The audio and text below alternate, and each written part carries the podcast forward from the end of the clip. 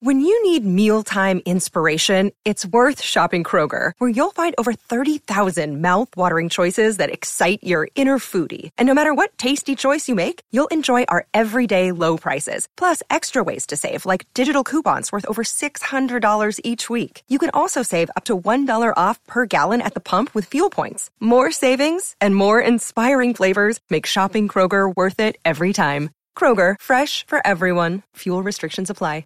Another day is here, and you're ready for it. What to wear? Check. Breakfast, lunch, and dinner? Check. Planning for what's next and how to save for it? That's where Bank of America can help. For your financial to-dos, Bank of America has experts ready to help get you closer to your goals. Get started at one of our local financial centers or 24-7 in our mobile banking app. Find a location near you at bankofamerica.com slash talk to us. What would you like the power to do? Mobile banking requires downloading the app and is only available for select devices. Message and data rates may apply. Bank of America and a member FDIC. Thank you for listening to this Podcast One production. Now available on Spotify, Apple Podcasts, PodcastOne.com, and anywhere else you get your podcasts.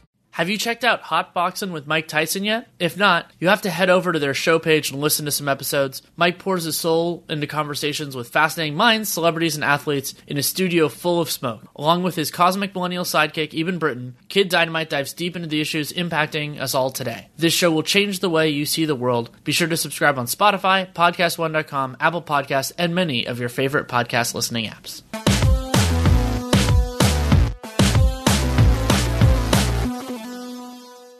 Welcome to Real GM Radio. I am Danny Leroux, your host, and so happy to have you with us for this episode. My guest is Rob Mahoney of The Ringer. We have a great conversation, focuses a lot in the early stages on his pieces about the Rockets slash Russell Westbrook and Zion slash the Pelicans, but we also get into a lot of other topics as well, including 2021 free agency, the young group of players coming into the league, and lots of other fun stuff. This episode is brought to you by Bet Online. Go to betonline.ag and use the podcast one promo code for a 50% sign up bonus. Episode runs about an hour 10. Lots of really good stuff in here. I hope you really enjoy it.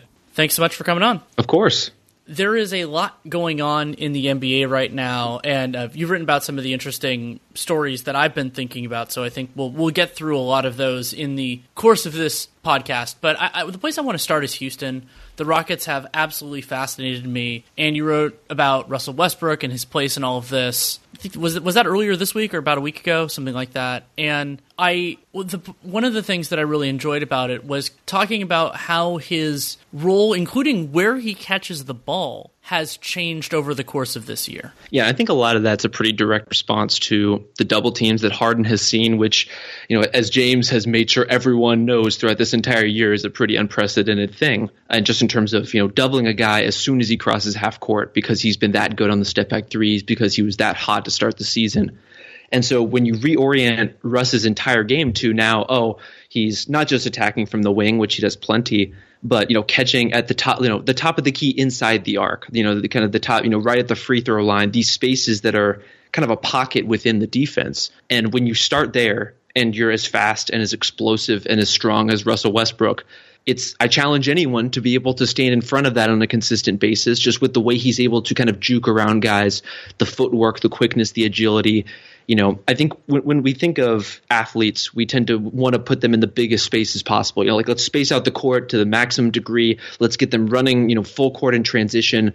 But sometimes it can be most devastating if you give them these little pockets and challenge, you know, average athletes or big men who are a little slower on their feet or people who just have a little bit slower reaction time to be able to keep up with a guy like Russ the other part of that story is that when you narrow the area, it can make it harder to bring help, especially when two guys are often already on James Harden. It makes it very difficult to bring anybody else or for somebody to react in time, especially if Russ catches it either on the move or something close to that. And it makes it difficult for for defenses to recover. And then another part of that same kind of tapestry is the necessity of getting Clint Capela, you know, out of, out of that work so you can have all guys that capably space the floor. And remember, spacing the floor isn't just the volume of or the the percentage of threes that you hit; it's also the volume and whether a team respects a player enough to stay on them, even if they're you know something else is going on. And I think Houston moving in that direction made it harder for there to be somebody else around the basket, which has made life easier for Russ. No, absolutely. I think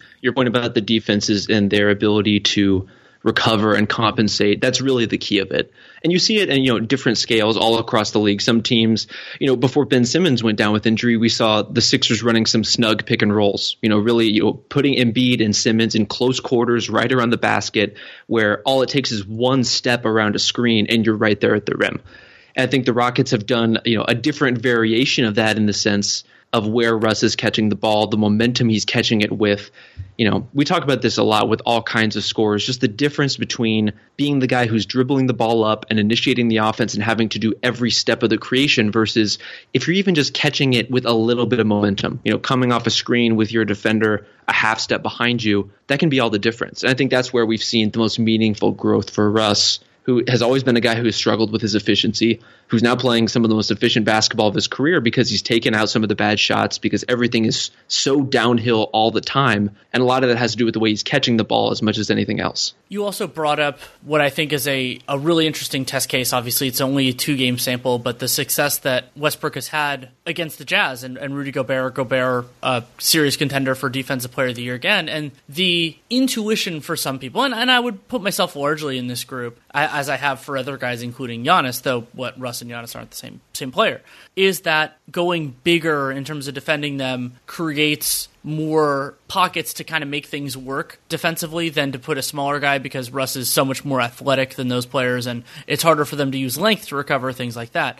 And what one of the things that I've been trying to process over these last like two three weeks is what the ideal counter to Russ is, and it's also so intriguing because normally something that has been working the way that this has, and, and you know in the piece like over the course of the season, Russ's overall efficiency is is higher than it has been, but it is more it isn't at the same level as it's been the last like let's say month.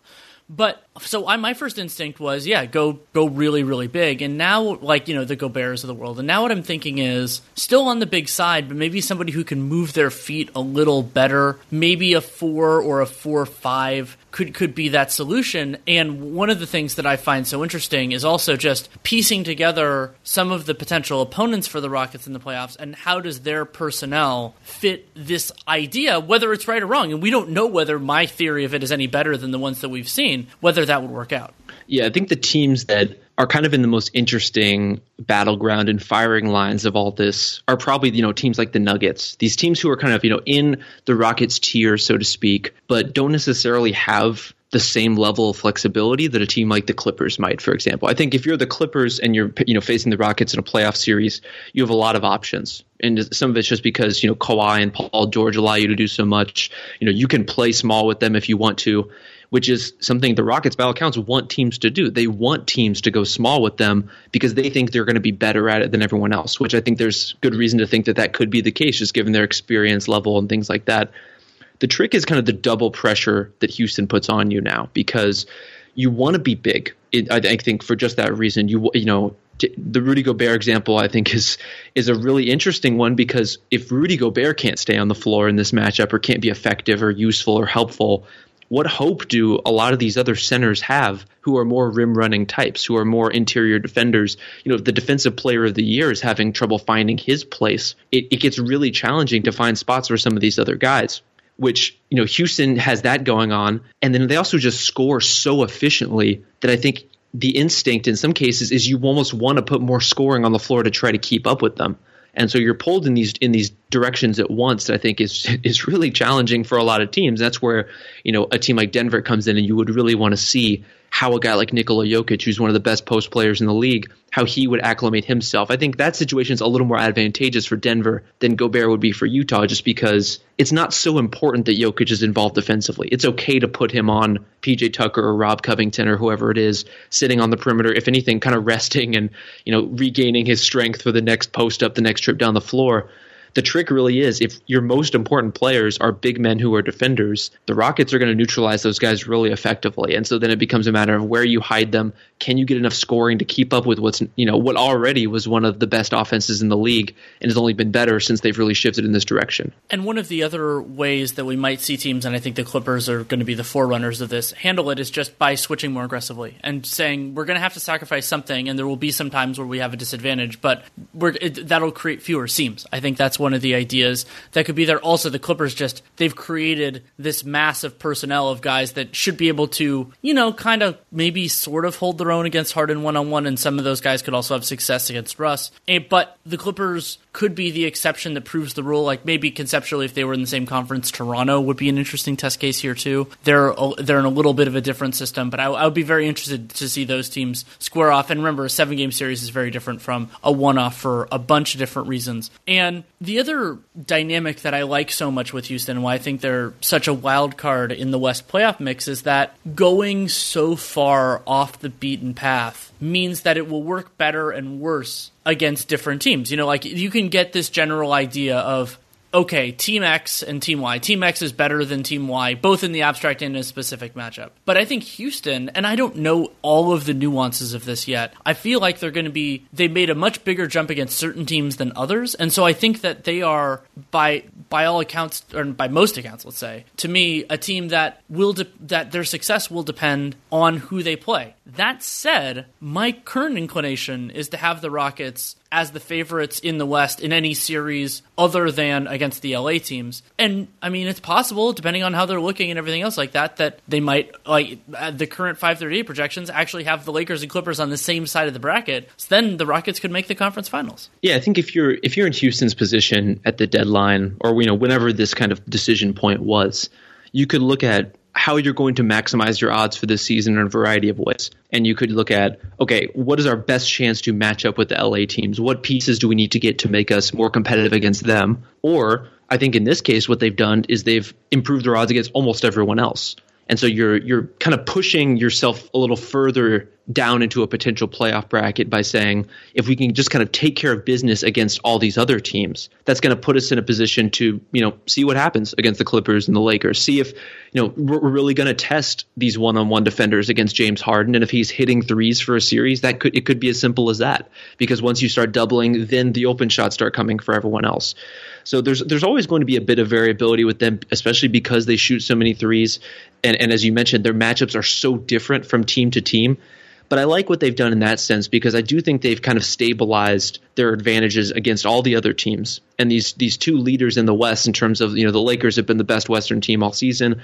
The Clippers, I think, are one of the best on paper teams. You know, they've obviously had their injury troubles but it would have been hard for Houston to match up with them or to change the roster in a way that would make them match up with those teams better. So why not at least take what you can get against the rest of the West? Right. And the other gargantuan question that we're just going to probably have to wait and see a little bit longer is how the Rockets defend those teams as well. I mean, they against certain teams I think that they're especially the lower end of the West, you know, like they, in, in many ways, I think Houston did a beautiful job, assuming that they could weather the strain that they're putting on some of these guys. And really, that's why they got DeMarre Carroll and more players of that ilk is just to be players who can sop up some of those regular season minutes. Whether or not they play in the playoffs will depend on how well things go between now and then. Is whether you know like so the Clippers or the Lakers or to to an extent you know the Nuggets. I think the Nuggets are an interesting team. About what? Yes, you're right on the idea that going into a shootout with those teams can be a problem, but also can the Rockets can they get stops reliably? And then something else that I want to keep an eye on for them defensively is can they avoid foul trouble? Because this system, in some ways paralleling what happened with, with the Warriors, it relies heavily on having a, enough capability of like sized guys. Even though Harden and Westbrook are a little bit different, they they play bigger than their size, and you know they have and Eric Gordon is the same because he's so physically strong. But if Covington or Westbrook or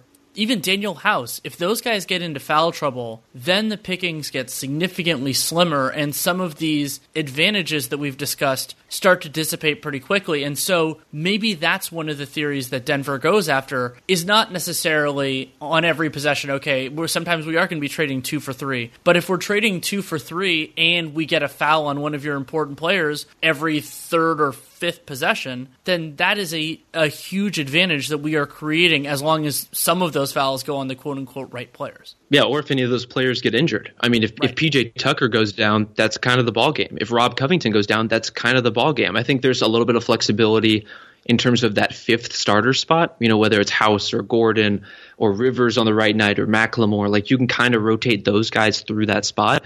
But Westbrook and Harden were obviously going to be essential to this team. But now those other two forwards who are, you know, moonlighting as centers, they're really the key that makes this whole thing potentially work. And, you know, we've seen Rob Covington as a rim protector so far. Tucker is obviously going to be really crucial in terms of guarding someone like Kawhi, like LeBron in particular. Uh, I'm sure he'll get his turns at Anthony Davis too, because the Lakers will want to post him up those are really kind of the inflection points i think for you know can those guys stay on the floor as you mentioned through foul trouble which is going to be hard when you're undersized you're going to pick up maybe a foul here or there fighting on the on the glass that you might not have gotten otherwise can you avoid foul trouble can you stay healthy can you you know get through playoff series after playoff series playing this way it's it's one of those things I think you're absolutely right. We're going to have to wait and see. It's really tough to call from here. But you know the defense and the rebounding, and really the defensive rebounding in particular. You know the Rockets are aware that those are those are really where they're going to have to prove that this thing can work because the offense speaks for itself in a lot of ways. You know, putting a lot of space around Harden and Westbrook clearly works you know, of being able to protect Harden from double teams, getting Russ going downhill, that's a model that can work. The question is the rest of it and whether, as you mentioned, you are getting those stops on a regular enough basis and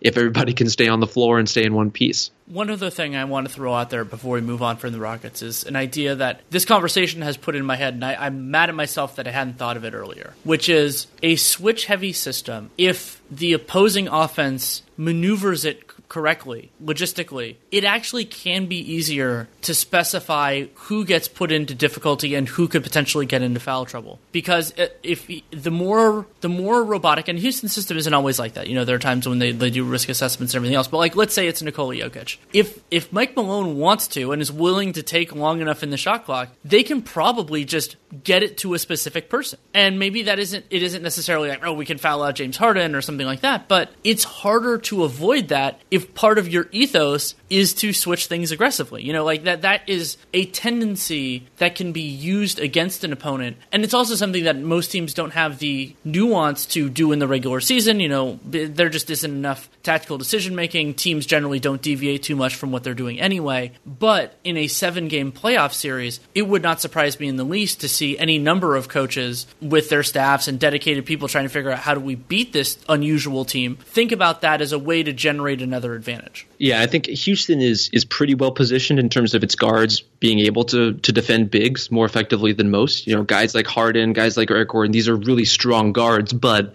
it, it no, Nikola Jokic is just a different kind of cover altogether. That level of size and strength, that's going to be pretty overwhelming in a lot of those cases. And I think you can pick up fouls. You can target defenders in that way. You can get him away from, you know, a PJ Tucker, for example, if that's your goal.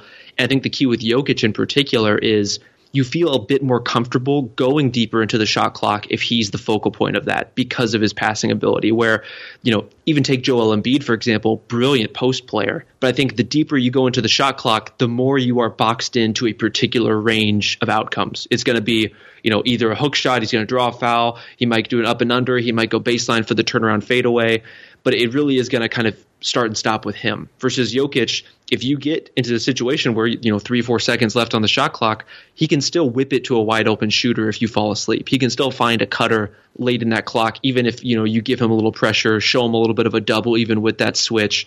You know that's that's going to be so fun to watch in terms of you know the dynamic between this team that is very intentionally and deliberately challenged almost the validity of the center position in the modern NBA versus one of the best centers we have in Jokic. I, I hope those teams get a chance to go at it. I hope they do too. Plenty more to talk about with Rob, but first, a message from Bet Online. It is almost March, and you know what that means, college basketball fans. College basketball's elite teams are now fighting to get that best seed come tournament time, and also the NBA is entering its home stretch, and it's such a just a great time to be a sports fan. And whatever you're into, check out Bet Online and take advantage of one of the best bonuses in the business. Sign up for a free account and use the promo code podcast1 to tell them you came from us and get a 50% sign up bonus. Lots of great games coming up Nuggets, Clippers, Rockets, Celtics and another Lakers Pelicans game over the weekend. Also, of course, big games in college basketball feels like almost every day. And also, if you're interested, the XFL. XFL has games on Saturday and Sunday this week. So whether you're going to be watching something no matter what and you want to make it more interesting or if you think you know something that you, that is an advantage, you can do either of those things on Bet Online. All you have to do, very easy, visit betonline.ag and don't forget to use the promo code podcast1 for your 50% sign up bonus. Bet Online, your online sportsbook experts. Let's jump to another huge story that has emerged over the last 10 or so games in the league. This one is a person rather than a team, though we'll, of course, talk about the team as well, and that's Zion Williamson. One stat that you had in your piece, which I had kind of, it was in the back of my mind, but I hadn't looked into, which was pretty incredible. At, the, when you wrote when you wrote your Zion piece, he was sixth in the league in terms of fouls drawn per 36 minutes. He's not sixth anymore. He's third. He's third behind two guys most people have heard of, Giannis and James Harden. And and some might say, then this was my first instinct, well, what about changing it to by possessions because the Pelicans play notoriously fast, and so that can create some things per 36. Still third. You know, like and something that you got into in the piece, which is what I've been trying to analyze with Zion, is the nature of adjustment and development from this point. and he that is especially relevant for a player who succeeds in an unusual way. And so then it becomes okay do teams teams will do a better job of adjusting to him even though part of what makes zion special is that it's very hard to adjust to what he does well. Some ways paralleling james harden and russell westbrook who we just talked about superstars in, in their own somewhat unique ways. But the part of it that i think will get lost in the shuffle a little bit right now and then will become potentially exceedingly obvious in like two to three years is he's going to improve and adjust too. And that arms race, if you will, is going to be so fascinating because the ways to challenge, the ways to even try to slow down Zion are so different from the other trends in the modern NBA, as pretty well articulated by the Houston Rockets. No, it's a great point, especially because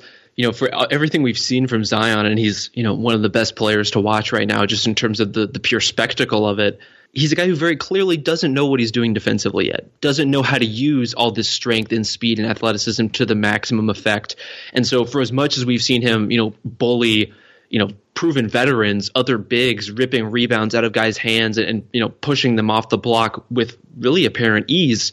We haven't seen him wield any of that stuff on the other side of the ball yet, which is I mean, that's a terrifying proposition. You know, he really hasn't been able to, you know, he doesn't have the conditioning necessarily to be a big time rebounder yet. He's still kind of floating around on defense, figuring stuff out there. I think, you know, in certain kind of isolated situations, he's been a little bit better just because he can jump really high. He has clearly incredible timing in terms of blocking shots and things like that. I mean, he spikes a ball differently than anyone else in the league just because of the level he's getting to vertically. But, you know, once he really understands the full extent of his power. That's that's where we're going to see something really special. Which you know, given what we've already seen, the idea that he could jump up even that much more, that that's a daunting possibility. It is, especially when thinking about his overall value. And I tried to square when Zion was a prospect before we had any NBA film to work with, what his path to being an MVP caliber player was. Because he's probably not going to be the initiator, the primary initiator on an offense. Like it, it can happen. I'm not I'm not writing it off. I think that he should do more of it than he has so far, and that's not a blame of Alvin Gentry in any way. It's just that's hard to integrate midseason, and Gentry did some really nice stuff on that preseason, which we're seeing a little bit now. But then the defensive part fits in there too. So you, basically, to me, if, if he's not going to do that, he needs to be able to be good enough at everything else. And that doesn't mean like every isolated skill, like jump shooting or whatever. But he also needs to be exceedingly dominant in one facet. And I think what's been so encouraging to me is the the domination is there and he gets to the free throw line. He gets offensive rebounds, often on his own misses, but he's still he's still getting those. And he fundamentally bends the other team's defense already, you know, Então, 20 games in, in a way that will consistently make his teammates get better opportunities. And there is no guarantee that the teammates will convert said opportunities. That will be a lingering question with him, just like it is with Joel Embiid and Jokic and every other big who has the ball in their hands a lot. But creating those looks, bending bending defenses is a huge competitive advantage that we actually don't see that much from big men now. Well, especially the idea that he's already doing this against players who are taller than him, who have been in the league longer than him, who are more seasoned and experienced. And he's going against some really proven centers and power forwards and still has that effect. And, you know, that's an incredible place to start. I mean, I really, I think what's been the most fun about this whole Zion episode is you know the season has kind of gone in these staggered stages where you know James Harden started the season just in an incredible place you know scoring 39 40 points a game for weeks on months then we kind of transitioned into a stage where you know Luka was really dominant and, and playing really great basketball. You know, some of that has come down a little bit just in terms of you know, some of the streaky shooting, some of it was injury, but still has been very good. The Mavericks still a really good team. You know, Damian Lillard had his moment. Ja Morant and the Grizzlies have had their kind of resurgence, and now they faded back a little bit. There's been you know these different kind of staggering waves of things happening. That as someone who's following the league at large, that's what you want to see. Is you want to see the variety of of stories, of impact, of play, and then in the middle of all this, you get Zion just being you know dumped into the middle of a season after you know recovering from his injury and changing the game in a way that no one else is. You know, in terms of a like a literal basketball game has a different effect on it than anyone else who's playing right now. And it starts with exactly what you're laying out in terms of just the the sheer ability to attract attention, the gravity. I mean, I think there's just an instinctive thing when you see a person that big moving through space that you react to it in a different way.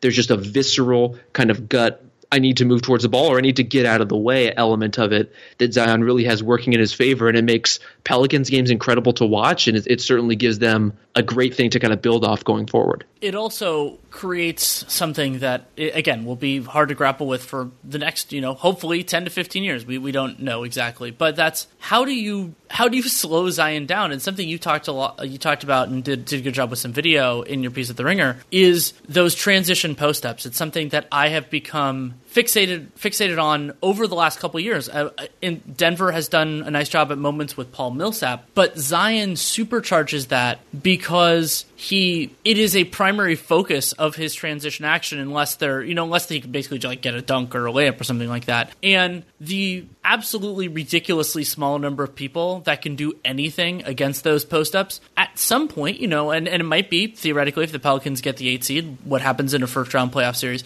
I think that's you know, in, in a playoff series is going to have to change the way some teams approach not only defense, but approach offense. Because if, if that is something that your team is conceding, including sometimes off a made basket, it's a big problem. And I think it, it's kind of facilitated by the fact that, you know, I didn't really watch much of Zion's college film. I like to kind of just wait and, and see how guys look in the NBA. Um, mostly I just can't really stand much college basketball. But the one thing that I thought Zion would be a little further along in just based off reputation, based on clips here and there, is kind of as a grab and go player. The idea that he could, you know, lead a fast break, that he could really, you know, and you would have a player with that kind of force running the floor, clearly so much faster than almost any big in the league, would give him an incredible advantage. And that part of his game has been really sloppy. Like his handle just is not there yet. I think as a passer, he sees a lot of good things, mostly you know kind of more in a half court or even when he's on the move kind of cutting or rolling he can pick things out. So there's some promising signs there. But just in terms of the technique of handling trying to thread between a couple of different defenders he's just not there yet. So that creates even more opportunity for him to do those transition post ups it's just run to the front of the rim park your guy and you're going to get the ball. And uh, it really is contributing to a lot of those fouls that we talked about earlier.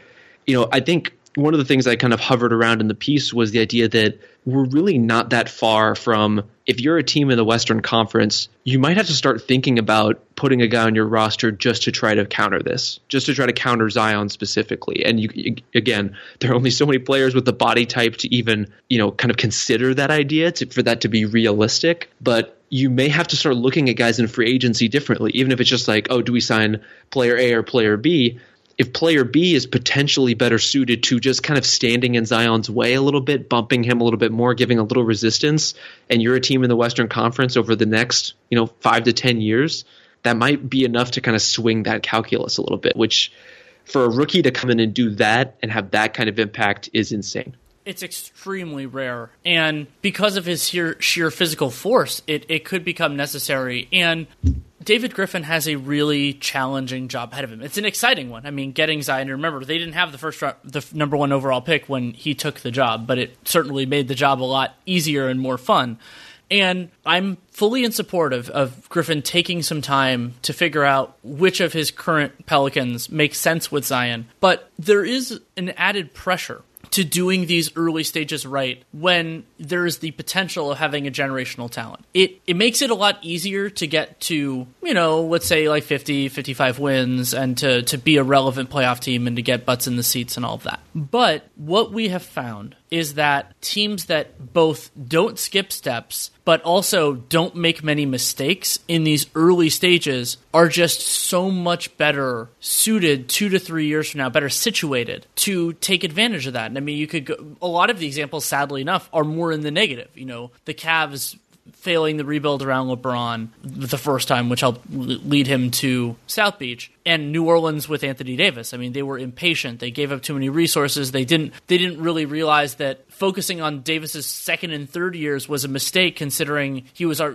definitely going to be there for 5 and 6 because as long as they didn't trade him, he was still going to be there. Those sorts of cautionary tales are extremely important in terms of getting the thought process. But Zion is such an unusual player to build around that I think those are good lessons to heed, but the evaluation stage is still going to be incredibly tough. Yeah, and I think it comes down to, you know, you can make relatively small mistakes, overpay a good player here or there, you know, kind of pinch your resources in this way or that, so long as they aren't complete blunders. And it's like it's you make one really costly mistake early in a player like Zion's career, and the domino effect of that can be really devastating. I think we've kind of ended up talking about that a lot this year with the Sixers and the idea of Markelle Fultz is kind of the original sin of that team. You know, and it's it's nothing. It's not Fultz's fault per se. It's not even necessarily the Sixers' fault. I don't know how they could have possibly anticipated the way everything turned out, but just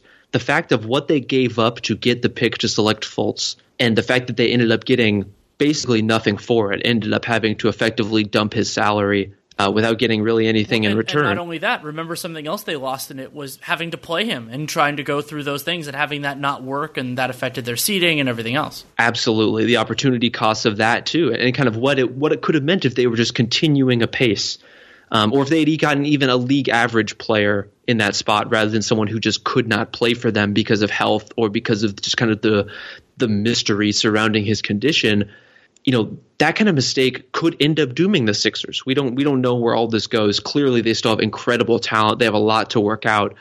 Uh, but if you make that kind of mistake, even with a guy like Zion, it, it, can derail the entire thing. And so I think you're right. It's a very delicate line you have to walk in terms of you know player evaluation, in terms of managing your cap, making the right kinds of moves. I, I, can almost understand in a certain sense why, you know, I think there's a lot of areas in which you could look at, well, where uh, Dell Demps went wrong in the previous, you know, Anthony Davis era of the Pelicans, but the idea of kind of looking for a slightly more risk averse route by signing some more veteran guys, signing guys like Jrue Holiday, or you know, bringing in guys like Jrue Holiday who are a little bit more proven, just to trying to avoid those disasters. Of course, the problem with that was they ended up hitting some of those disasters anyway, between injuries, between you know Tyreke Evans' career not quite materializing they never really got the pieces that they wanted on the floor anyway. And so, I mean, it, it just shows goes to show there's so many ways that all of this can go wrong. Even when, as you mentioned, you have LeBron or you have Anthony Davis or you have Zion Williamson, it's a really high degree of difficulty regardless. It's also going to take time to figure out what what skill sets are most important to have and what things are important to avoid in terms of player next Zion. I mean, some of the the hallmarks of basically any good team basketball player are going to be there. You know, you don't necessarily want a like let's say like a higher usage wing necessarily. I mean, because Zion's going to have the ball in his hands. Everybody needs to be able to space the floor, especially if his jump shot doesn't ever come around, which is possible but not definite.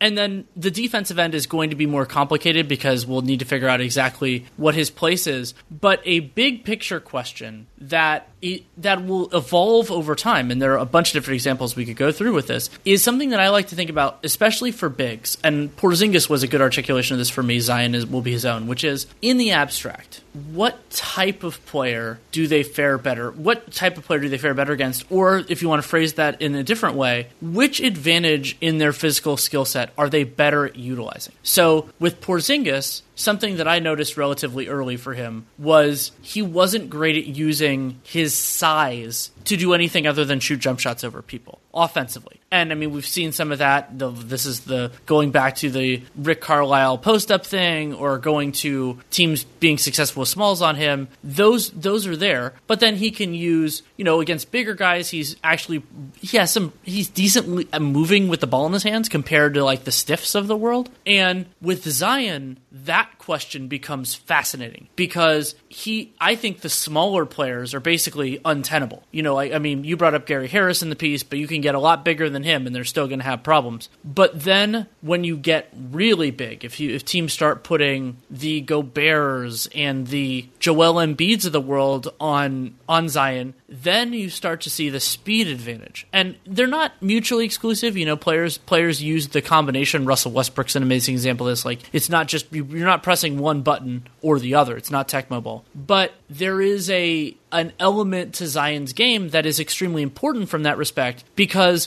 what he's better at and what he's worse at affects who you put next to him in the front court. Because if it ends up being that he's better with the speed, with the size advantage, playing him with a center could end up working out. You know, there will be some spacing issues depending on the circumstance, but if the teams are going to have to then make different decisions of, on who they're going to put on Zion, who they're going to put on that other player. And if if it ends up being the speed advantage, then maybe that changes around. So I'm really interested in how Alvin Gentry fiddles with that over the course of this year. That's why I think maybe the most important thing for for the rest of the season, for next season, maybe even for another season after that, is putting him in a variety of scenarios where you can fairly evaluate those things. Because part of the problem, you know, I think there are are certain bigs in the league who you can identify and say what that guy needs beside him in a front court partner is exactly this. It's you know a, a shot blocker who can also shoot threes. It's you know a post up threat who can kind of balance his game to the interior so that our guy can shoot threes or whatever it is. You want kind of that give and take and, and this ability to kind of do everything between your power forward and center spots, do a little bit of everything and be able to control for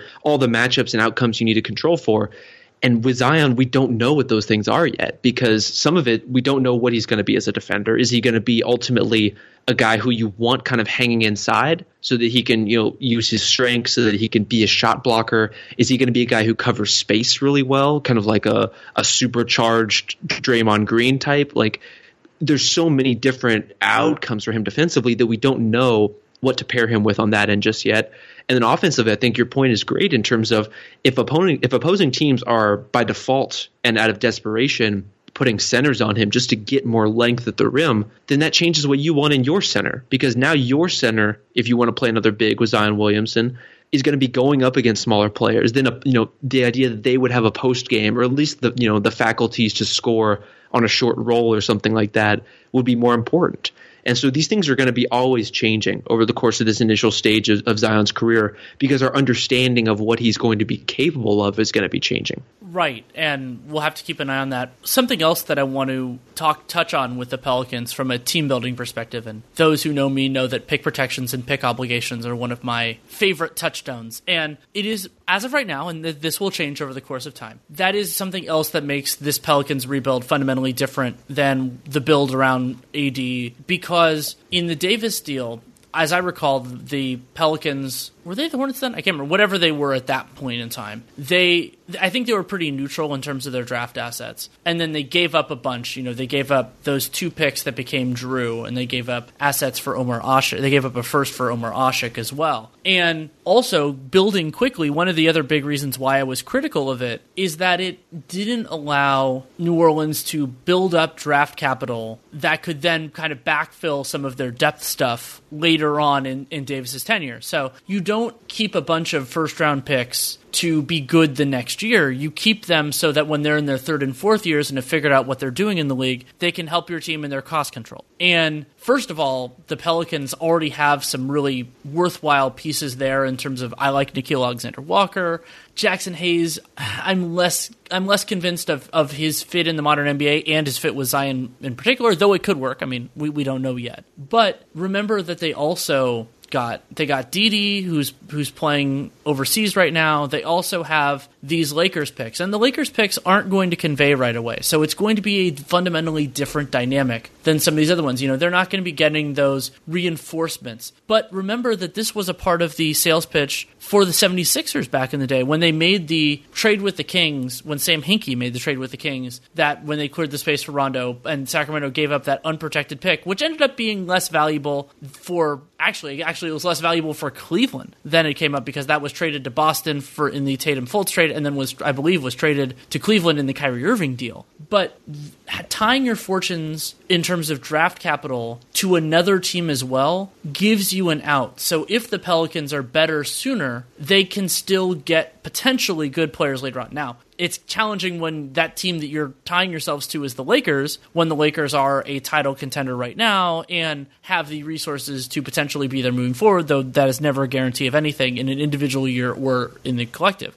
So that is another dynamic here is that Griffin, he's starting to me from a fundamentally better place in terms of resources, not only that, but also the players on the roster. You know, they have the Lonzo Balls and Josh Harts and Brandon Ingram who are all young players more on Zion's timeline than New Orleans had around Davis. Yeah, and the fact that we haven't even really touched on those other young guys yet, I think that's a pretty critical piece of this. You know, the the, the draft picks are really important. Give you, you know, as you mentioned, not only are you kind of hedging your success against that of another team, which you always want to do if you have the option, uh, gives you a little bit more trade equity, things like that. But the fact that you know like Brandon Ingram may or may not be a great long term fit next to Zion. I think the the initial signs are pretty encouraging of the ways that they they could grow together.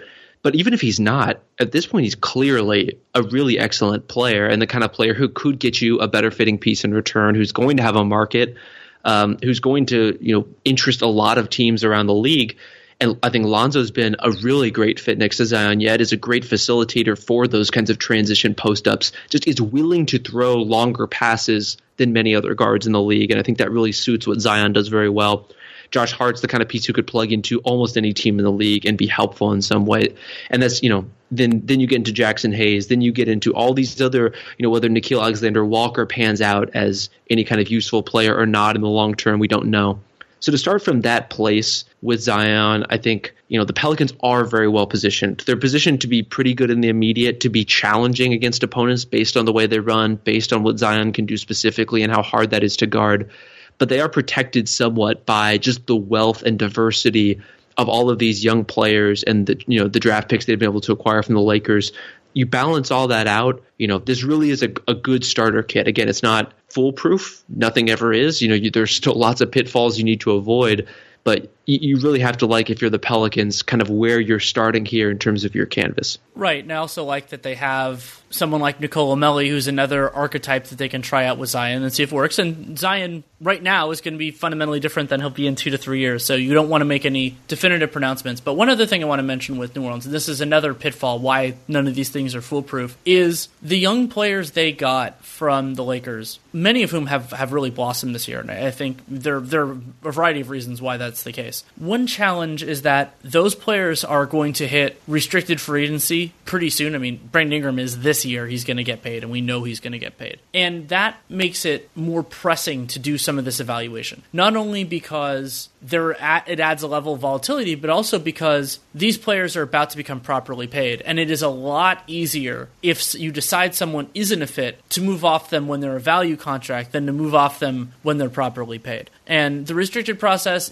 doesn't always work perfectly, but it often gets pretty close. So it's if Lonzo Ball is not right for it, and you brought up some of the reasons that he might be. Or if Josh Hart, maybe he's a good player, but maybe he's better somewhere else, or what he brings isn't as useful for them as it would be for another team, then you move on. But the other reason for that is Jrue Holiday. And Holiday, his his variability is different because he he can be an unrestricted free agent in the class of 2021, and some of that is just open communication with with Holiday to see what he wants, and he is under no obligation. It's not like he's under oath or anything like that to tell them the truth. He's not under obligation to say anything whatsoever. But considering everything else, I wonder what Griffin's going to do to assess that situation because if whether it's that you don't think Jrue Holiday's a fit or you think that he's going to leave, then it's as painful as it might be, it's probably this summer that they have to make that move. And another guy who can just fit on so many different teams because yeah. of his flexibility between the guard spots, because he can guard I don't know, one through six. Like Jrue Holiday is, is so good and so flexible in that way where you could really see him improving a lot of different teams. I I mean all this kind of circles back to the Rockets I think in a way because you know really what Houston did this season was reevaluate which supporting skill sets around James Harden and Russell Westbrook are most important. And they were operating for a couple of years under the assumption that a pick and roll big was an important part of that formula and then decided, you know, what if it's not? What what if it's more important for us to space the floor? What if we get more out of this if we take away this guy who, while is useful as a lob threat, if you take away the lob, isn't doing a lot for our offense in particular. And the Pelicans will have kind of equivalent moments for that. And as you mentioned, there are these various timelines that they have to consider things, whether it's the restricted free agency of guys like Harden and Ingram, whether it's, you know, this upcoming kind of deadline of sorts in terms of what you're going to do with Holiday and when. You have all these different points of evaluation. You have a much longer timeline, hopefully, with Zion in terms of understanding what works around him best at different stages in his career. There are no right answers to this, but you you really have to hope that you know, between your evaluation on staff, your co- your coaching and your front office, whether it's your scouting in terms of players, you know, personnel scouting around the league, you could hope to bring guys in, or, or you know, prospect scouting with future draft picks, about what the the future talent might look like that works best around Zion. There's so much left to suss out, and I think it's good to be in that position. It's good to have the flexibility and the options and the ability to to shift the direction you need on the fly but that doesn't stop these deadlines and these and these decision points from coming at you. That's a great point, and there is another connection between these two franchises that potentially that I want to mention and kind of just throw out there into the world, and that is Mike D'Antoni is a coaching free agent after this year. Mike D'Antoni has a connection with David Griffin from his from their from their time in, in Phoenix. He incidentally also has a connection with Alvin Gentry for that same time period, and could be looking at or and this is another one of those like crazy how these dynamics change. Could be looking at New Orleans as a more stable and superior ownership situation. And incidentally, Alvin Gentry and and Mike D'Antoni share an agent, Warren LeGarie and I could see D'Antoni being energized by figuring out the Zion puzzle. And I think there is a distinct chance that it ends up being the next step for both player and team. That would be really interesting. I mean, just get, knowing, you know, talking to Mike even a little bit, I think you can get a sense of how he treats those kinds of challenges, the way his brain works and lights up at the chance to coach. I mean, anyone wants to coach Zion Williamson. It's not a revolutionary thought. Um, but uh, someone who has been as creative as he's been with you know James Harden and Chris Paul, and now James Harden and Russell Westbrook, going back even further, you know, look at every stop along his way. He's found ways, you know, primarily with guards, but really what he's done when you boil it down is found ways to maximize the best talent on the floor. And Zion has the potential not just to be the best talent in his own team, but the best talent in any game he plays in. Well, and, and, he's done that with unusual or eccentric talent too. You know, like figuring out how to maximize Russell Westbrook is a different challenge than Zion, but the th- but the, the type of brain that finds a solution is kind of similar for both. Yeah, or maximizing. You know, take Boris Diaw, who at the time was sure. you know dra- drafted to be a shooting guard, ended up as Mike D'Antoni's starting center, um, and a, you know like a point center effectively. So he has so much experience with those kinds of players. I think the trick in this is, you know, I, I think if you want to bring him in in some function in conjunction with Alvin, could be interesting. Uh, I, I have a hard time believing that he would replace Alvin if something came down to that. Not to say that Alvin's job is in any way in danger, but you know, when a coach like Mike D'Antoni becomes a free agent, sometimes plans get thrown out the window. Right, and it, is a just the, the nature of it, and and I, I'm not saying it's going to happen. I have no particular intel on it. It's just when I it, there are dots that I started connecting, and there's certain circumstances where when I start connecting dots, I can't unconnect them, and so I wanted to I wanted to make sure that it was out there. We've already been going for a while. I, I just kind of want to open it up a little bit. Are there any other trends or dynamics that you're seeing around the league? We're about a month and a half from the playoff starting that you feel are worth discussing. I mean, there's still a lot going on. I think in a lot of seasons, you would hope that by this stage things would have settled down to a degree. For some teams, they clearly have. You know, like Milwaukee, we we know more or less how good they are, how great they are, really. Uh, you know, teams like the Raptors have obviously proved themselves. But then there's some of these teams, whether it's the Jazz or the Heat, these teams that have kind of like have really fallen off in terms of the things you would expect them to do well that are still pretty puzzling to me.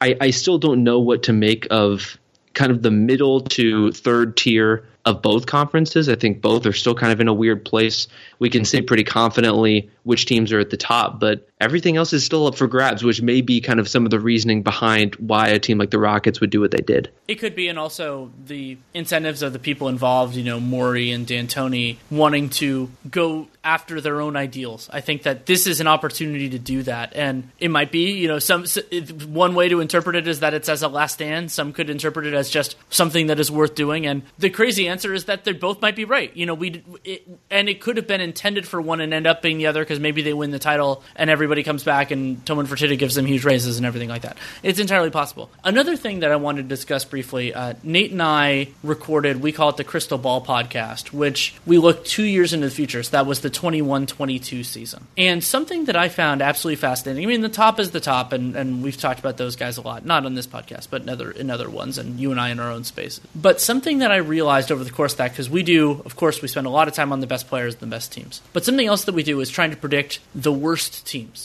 and that is you know and there are a lot of different things there. It could be a lack of flexibility. It could be just not having good talent or maybe they're going to tear things down between now and then. And something that was just incredible to me is that all 15 teams in the western conference have some sort of reason to believe that they won't be one of the worst teams in the league that could be Devin Booker or De'Aaron Fox on their teams, or the Blazers because they'll have Damon CJ. And so when I was putting that together, I only really seriously considered four teams, and none of them were in the Western Conference. And that got me thinking about a couple things. One, the nature of the importance of ownership and being general managers and everything else. But the other part is that draft lottery. Remember, both Memphis and New Orleans probably would have been in a would, they definitely would have been in a very different place if things had just gone according to form, according to the numbers. And that's how quickly things can turn. Is that you whether it's due to lottery reform or just due to luck, you can argue one or both in this circumstance. That again, those two potential star, superstar, megastar players ended up in the West instead of the East. When that both of their teams have been just so far ahead of schedule, I think is is a testament to that. Yeah. And these, I mean, they really things do really turn on a trifle at times on you know lottery odds. On, and like to your point about which of these teams could potentially be the worst team in the league in a couple years, I'm sure the Warriors didn't expect to be the worst team in the league this year. You know, some of it's going to come down to who is healthy that year and who is not um, especially when you're talking about superstar talent. You know, the Warriors, I think, were especially thin in that regard, just given their their roster situation. But I think the West overall, I, I like that about it that there are so many. Know, not only does every team have a case to not be one of the bottom teams, but the cases are all built on such different things. You know, like a team like San Antonio, for example, you wouldn't look at as having, you know, oh, they have, you know, this great this single great player. They don't have you know they have a Zion Williamson or a Devin Booker or even a Karl Towns or whoever it is. Obviously, that player will get better over time. They'll be able to put some pieces around them. They couldn't possibly be that good or that bad to say. The Spurs aren't really in that position, but I think there's enough kind of faith in the structure there, even still, even after you know a relative down year and just like organizational competence to be able to stay out of that spot and in organizational incentives as a team that really has never expressed an interest in being that bad to save in one occasion to draft Tim Duncan effectively. And so, you know, every team is kind of coming at this a little bit differently in terms of why they would be good or why they would really want to avoid being bad.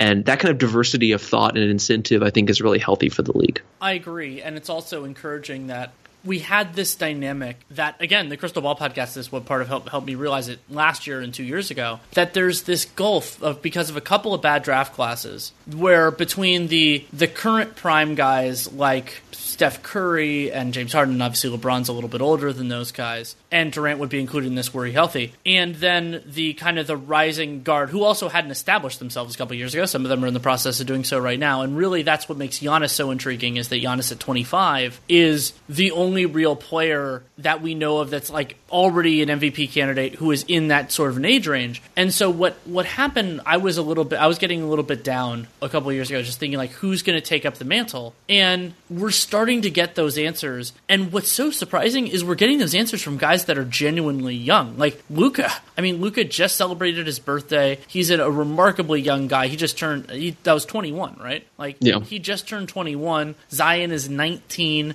Ja and none of these guys are. I mean, Luka's the closest because he's an MVP candidate already. But there are no guarantees in this world that any of those players are going to stay healthy, much less rise the way that we thought. But I'm so happy that there are more potential guys, and also we're seeing kind of some players who are capable of filling out the All NBA ranks. I mean, the rise of Jayson Tatum, the rise of Devin Booker, and and Donovan Mitchell, and all that. And so I had this I, I had this fear that that there was going to be a, a, talent drop, even at even especially if some of these the guys that are getting into their 30s didn't age well, and it looks like they're going to. But now I feel a lot more confident that it's going to be in good hands. That's an interesting thought in terms of kind of filling out the All NBA ranks. I mean, I don't mean to put you on the spot, but I'm curious, you know, if if you could flash forward three or five years in the future who do you think is the guy who right now might seem surprising, but could kind of be an All NBA talent, even if it's more of a third team or a second team capacity?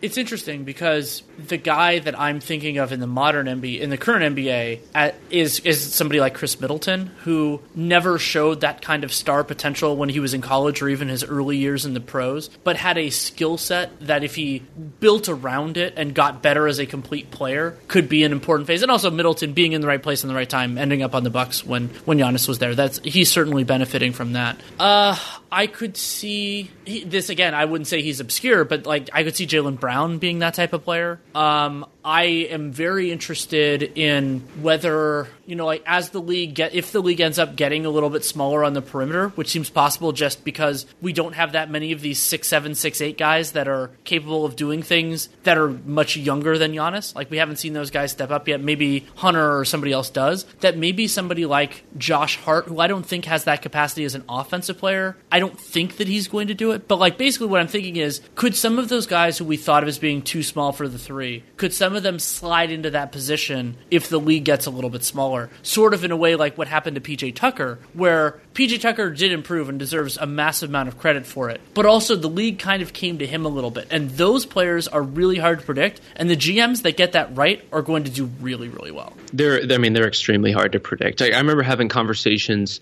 pretty, re- you know, it, it seems pretty recently, maybe when Tucker was within his latter stages with the Suns or even the Raptors, where some people were talking about him, some people in the league, as you know one of the worst offensive players that's in a regular rotation. And then the game tweaked a little bit. He found his way into a perfect system, and suddenly, you know, he wasn't just you know a small forward wing stopper, but this kind of do it all utility defender who could really hold a team together. You know, it really is. It does come down to that. I think in terms of that's a really a really smart way to put it of the league coming to him and kind of identifying those talents. I mean, I've been tr- I've been trying to think on it too. Like Jonathan Isaac is a name that comes to mind in terms of a guy who is not there yet. Clearly has had his injury troubles, but if he becomes kind of a defensive player of the year caliber defender, which I think is not outside the realm of possibility, could his offensive shot at it, yeah, yeah, could his offensive game develop to the point where he could get in on an All NBA conversation? You know, he wouldn't have to do that much under those circumstances. You know, he could be more of a facilitator or a spot scorer. Um, I think a lot of people have looked at Michael Porter Jr. this season and wondered what his potential could be. I mean, he maybe maybe that's a more obvious option, just given you know more of a blue chip type at this point. Uh, but maybe he comes along even faster than we anticipate. It's th- that's always kind of the most interesting thing about the league is who you know, not only who is is at the top, who's challenging LeBron as the best player in the league, or Giannis, or you know whoever that next guy is going to be, but who are those second and third tier guys who who no one saw coming? Who's who's the Kyle Lowry who's just like shooting up the ranks and becoming all of a sudden instrumental to some franchise that oh, by the way, won a title last year. Yeah, that, that it, will be so important to the to the shape of the league, and I mean we see those players just have an outsized impact. I mean you could go with Iguodala on the Warriors, any number of guys on those Cavs and Raptors teams. I mean the rise of Pascal Siakam was exceedingly important, and I want to end this with a thought because we've talked so much about these players that I actually ended a piece that isn't coming out until Monday, so this will be early for the people who listen to this over the weekend. That so I, I wrote this piece about the 2021 free agent class, which is getting a lot of a lot of excitement among front office people because the star power is legitimately awe-inspiring. I mean, yeah, potentially could have Giannis, LeBron, Kawhi, Paul George, and maybe maybe Anthony Davis, who's in there more thematically than I mean, he could sign a one plus one. There are a couple ways it could happen. But what what I got into in the piece was this idea that it, that is an incredibly high powered group, but also worth noting that four of those five functionally in some way chose the team they're on very recently. You know, LeBron has actually had the oldest choice of those in the summer of 2018, and so generally, and those teams are all very competitive and all that. So it might be it might be a little bit foolhardy to expect them to leave this early. It could happen. We saw Kevin Durant leave for Brooklyn, you know, after three years with the Warriors. You know, there there are ways that this can occur. But what I ended the piece with was this very kernel of an idea that I think I think you might have some thoughts on, which is I I just threw an idea out there, which was maybe what happens over the next year and a half is not the disintegration of any of those teams or an injury that shapes it, but maybe just maybe one of these young players gets to the point where one of those free agents sees that they would rather be somewhere that is competitive in the future rather than competitive in the immediate, and that the future might be coming right away if they get in. And so that means potentially playing with Zion in New Orleans, playing with Luka in Dallas, and both of those teams, along with a few others that are really interesting, could have max cap space very easily in the summer of 21. It would be really interesting to see just because it would be so different from the way free agency has been conceptualized and, and actualized pretty much to this point. I think you can maybe uh, look at a couple of different examples where guys have had the freedom by free agency or trade to pick their own team and chose to join a younger star and you know star in waiting or an upcoming superstar. And almost all of them have some you know some other reason to explain why it happened that way. Like for example LeBron going back to Cleveland and effectively choosing to play with Kyrie Irving that's not really why he went back to Cleveland. It was just kind of a thing that happened and a, you know a bit of circumstance that I think worked out and I'm sure, sure was appealing in certain ways, but it wasn't as if he was choosing a random team in the NBA and it was one with Kyrie Irving on it, therefore he signed there more complicated situation than that. A guy choosing to play with Luka or choosing to play with Zion. I mean, these young stars are so far ahead of where they honestly have any right to be that I think it, it makes that conver- it kind of forces that conversation into the consideration of a free agent. You, I don't know how you could look around the league and at all your options and not look at the chance to play with Luka Doncic as something that would absolutely be appealing. And you know, regardless of however you feel about the Mavericks or Kristaps Porzingis or any of the other pieces, just that specific pairing of you know another star and Luka could be so powerful. And you know, we we've seen that kind of come up. Uh, you know, they talked about in the Hoop Collective, I think, in terms of you know uh, Giannis and and and Luka and that specific pairing and and you know what if this is a thing that happened? Uh, that would be an incredible outcome just from a basketball standpoint and there are you know Zion is one of those guys too. It's it's going to be really interesting to see whatever the next kind of phase of player empowerment is. Uh, because we've we've seen you know Kawhi and Paul George for example kind of maneuver their way to the Clippers this past summer. But what is kind of the next expression of that power? If you know when their contracts are up with the Clippers what if Kawhi and Paul George decide that they want to continue playing together but somewhere else and they kind of jump ship together? Uh, I think that's certainly something that could be in the realm of possibility as long as they can have a, a, productive experience as teammates. And that would leave the Clippers in a really unfortunate position, given all the draft equity that they gave up to get Paul George. You know, LeBron and AD could certainly do the same thing if they wanted. I don't, I, you know, I don't anticipate players like some mass exodus from LA, just given everything that that city has to offer to a very famous uh, high profile professional athlete seems like a pretty great place to be.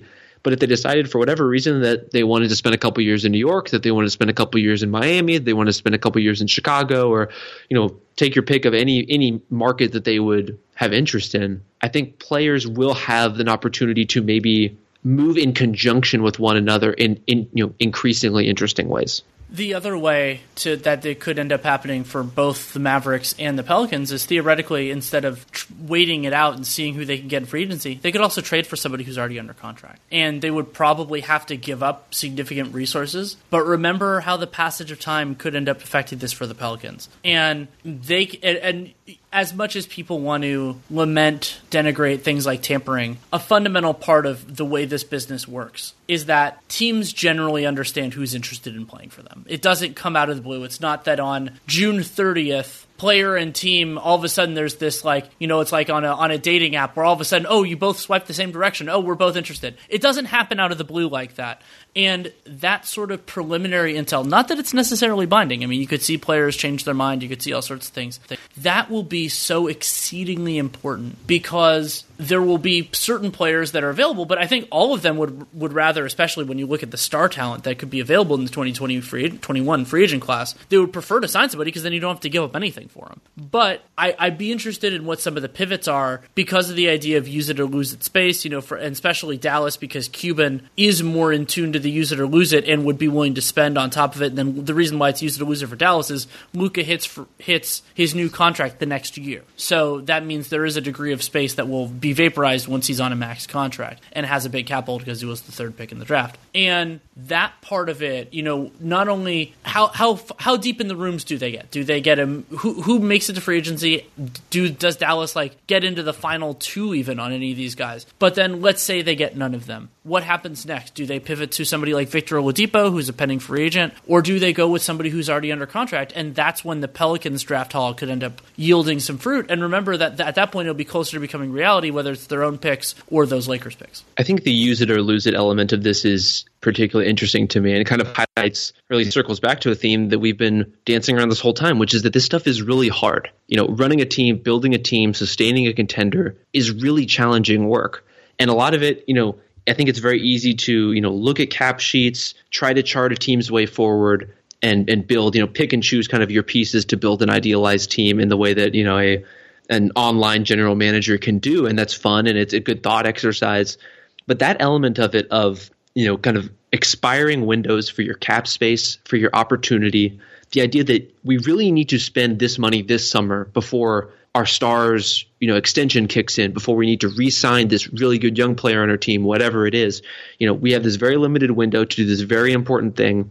And then overlaying on that, you have a free agency class that, I mean, look, for example, at the free agency class of 2020, even before this great class in 2021, 2020 doesn't really have a lot to offer you. And if this is your summer to have use it or lose it space, you may end up really overspending or just ending up with a player who's not satisfying exactly what you needed, all because the timing of it just didn't quite work out. And I think there's so many cases in recent NBA history of, you know, contenders who really broke through. I mean, the idea that the Warriors were able to sign Kevin Durant because of a situational cap spike, you know, like it doesn't get more kind of serendipitous than that. I know there's a lot of planning involved and care taken to make sure that that could happen in the way that it did, but there are all these different variables that challenge your ability to put a cogent team together on a consistent basis.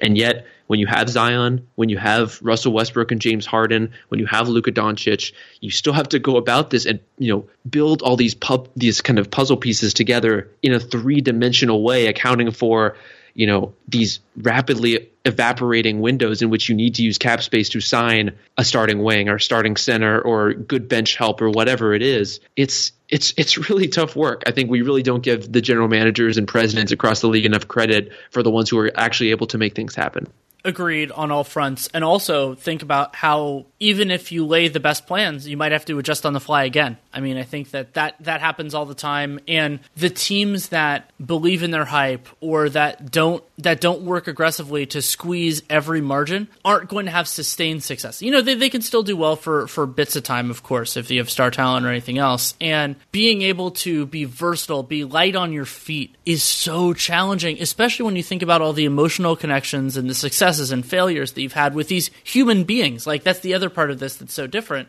And the human element of it is something that took a little while for me to get because I came at it from more of that online GM sort of perspective. But it was going back to somebody who's a member of that 2021 free agent class. It was LeBron in 2010 that, that got that for me. It was the idea that you need to look at so many elements and also understand what you don't know that could be going on. That could be the, the Chapel connection, the Team USA stuff between the eventual Warriors or the Miami Heat guys and Team USA stuff two years before. And those elements public or non-public, are just so pivotal to all of this as well. So it is laying the plans and doing all that, but it's also, you know, as much as we hate to say it for something that is a big business and, and everything else, some of it comes down to things that are that will never be in your control. Yeah, I think I think it was I mean, saying it in terms of being light on your feet and the importance of that as a franchise is inarguable. You know, your ability to maximize or to, to capitalize on the situations that come up oh, James Harden is available via trade. Oh, Paul George is available via trade. Whatever it may be, when these stars come up, your ability to mobilize quickly and take advantage of that, or if it's taking advantage of you know a, a B level star or a C level starter or whatever it may be, you have to be able to kind of work that into your plan very quickly and adapt in that way. But being light on your feet in that sense, you know, keeping your cap sheet clean and flexible really does run contrary to running a basketball team. I mean, we, we talked a lot about PJ Tucker, for example, in this conversation, and how you know, how crucial he is to the Rockets. And the Rockets have him at a great number, and he's expressed repeatedly the fact that he should be paid more, that he would like an extension, that these things are important to him to be financially compensated and rewarded in that way, as he should. And yet, the Rockets are able to do the things they do because he is underpaid, specifically because they have you know they have this employee who is operating below his market value and they were able to work that into their mix. And it's you know that's a great bit, bit of basketball decision making But in terms of personnel management, you're now you have this player on your team who, while uh, you know clearly a great professional, willing to show up to work every day, willing to you know really dig in, and you, I mean you won't find many players in the league who are trying harder on a possession to possession basis, who have more focus than a guy like Tucker, and yet this is also something that's very clearly on his mind and weighing on him, and so you know having that flexibility while also managing the people in your organization whether it's you know coaches on lame duck contracts whether it's you know obviously the players at varying levels whether it's you know getting prospects but you don't have room for them and you have to bounce them to the G League to develop a little bit and managing their egos I mean, it really never stops in terms of the work of of maintaining and pruning and running a team in that way. It doesn't, and unfortunately, this conversation probably should because I know that if I go down this rabbit hole, and the name the name that was screaming through my head is Isaiah Thomas for when you were yes. saying the PJ Tucker story, for better and for worse. And we could go down all of those, but we, we I value your time too much, so thank you so much, and it was an absolute pleasure. Thanks, Danny, as always. Thanks again to Rob Mahoney for taking the time to come on. You can, of course, read him at The Ringer, and you can also follow him on Twitter at Rob Mahoney, R O B M A H O N E Y. Really appreciate him coming on. Always a, a great conversation, especially with all of the excellent work that he's done recently. Gave us a lot of fodder, and I mean, I can talk with Rob about plenty of other things as well, as, as we proved during the show. So definitely do check out his work. In some ways, for me, this feels like the calm before the storm, not only in terms of the playoff push coming up, but also college basketball getting in. And I, I haven't decided yet what my approach is going to be during the NCAA tournament. Also, with this weird draft class, I might just watch more for my entertainment purposes and less as a draft analyst. We'll see. I haven't I haven't pieced it all the way together. I will, of course, talk with Sam Vecenie at some point, hopefully between now and then, to help maybe help clarify my thought process here. So you can keep an eye on that. I, I don't know how soon that's going to be, but it'll happen at some point. If you want to support the show, there are a lot of different ways you can do it. You can leave a rating or review in the podcast player of your choosing. It's totally great. If it's Apple Podcasts, I understand if it's not. And if you want to be super awesome, if you use something else, you can leave a review both places. Also, you can check out Spotify. You can send a link to our show on Spotify. And if you do, you can follow the RealGM Radio show page. That way, you'll get new episodes as they come out and find them in your library. So it's a new place for the show to be. We've been asked about it for a while, and we are up there. So that's pretty exciting. If you if you aren't listening through Spotify now and you want to, you can, which is great. Also, word of mouth is super important, and subscribing and downloading, whether that's through Spotify, Apple Podcasts, or wherever else. Like just having it go into your podcast player whenever it comes out. RealGM Radio will never be reliable in terms of the day of the week because I just I don't have that kind of control over my schedule, and my guests don't either. So that's why you subscribe. That's why you download. But the single most important thing for this show and any other that has them is to check out our sponsors. Bet Online. Go to betonline.ag and use that podcast one promo code for a 50% sign up bonus.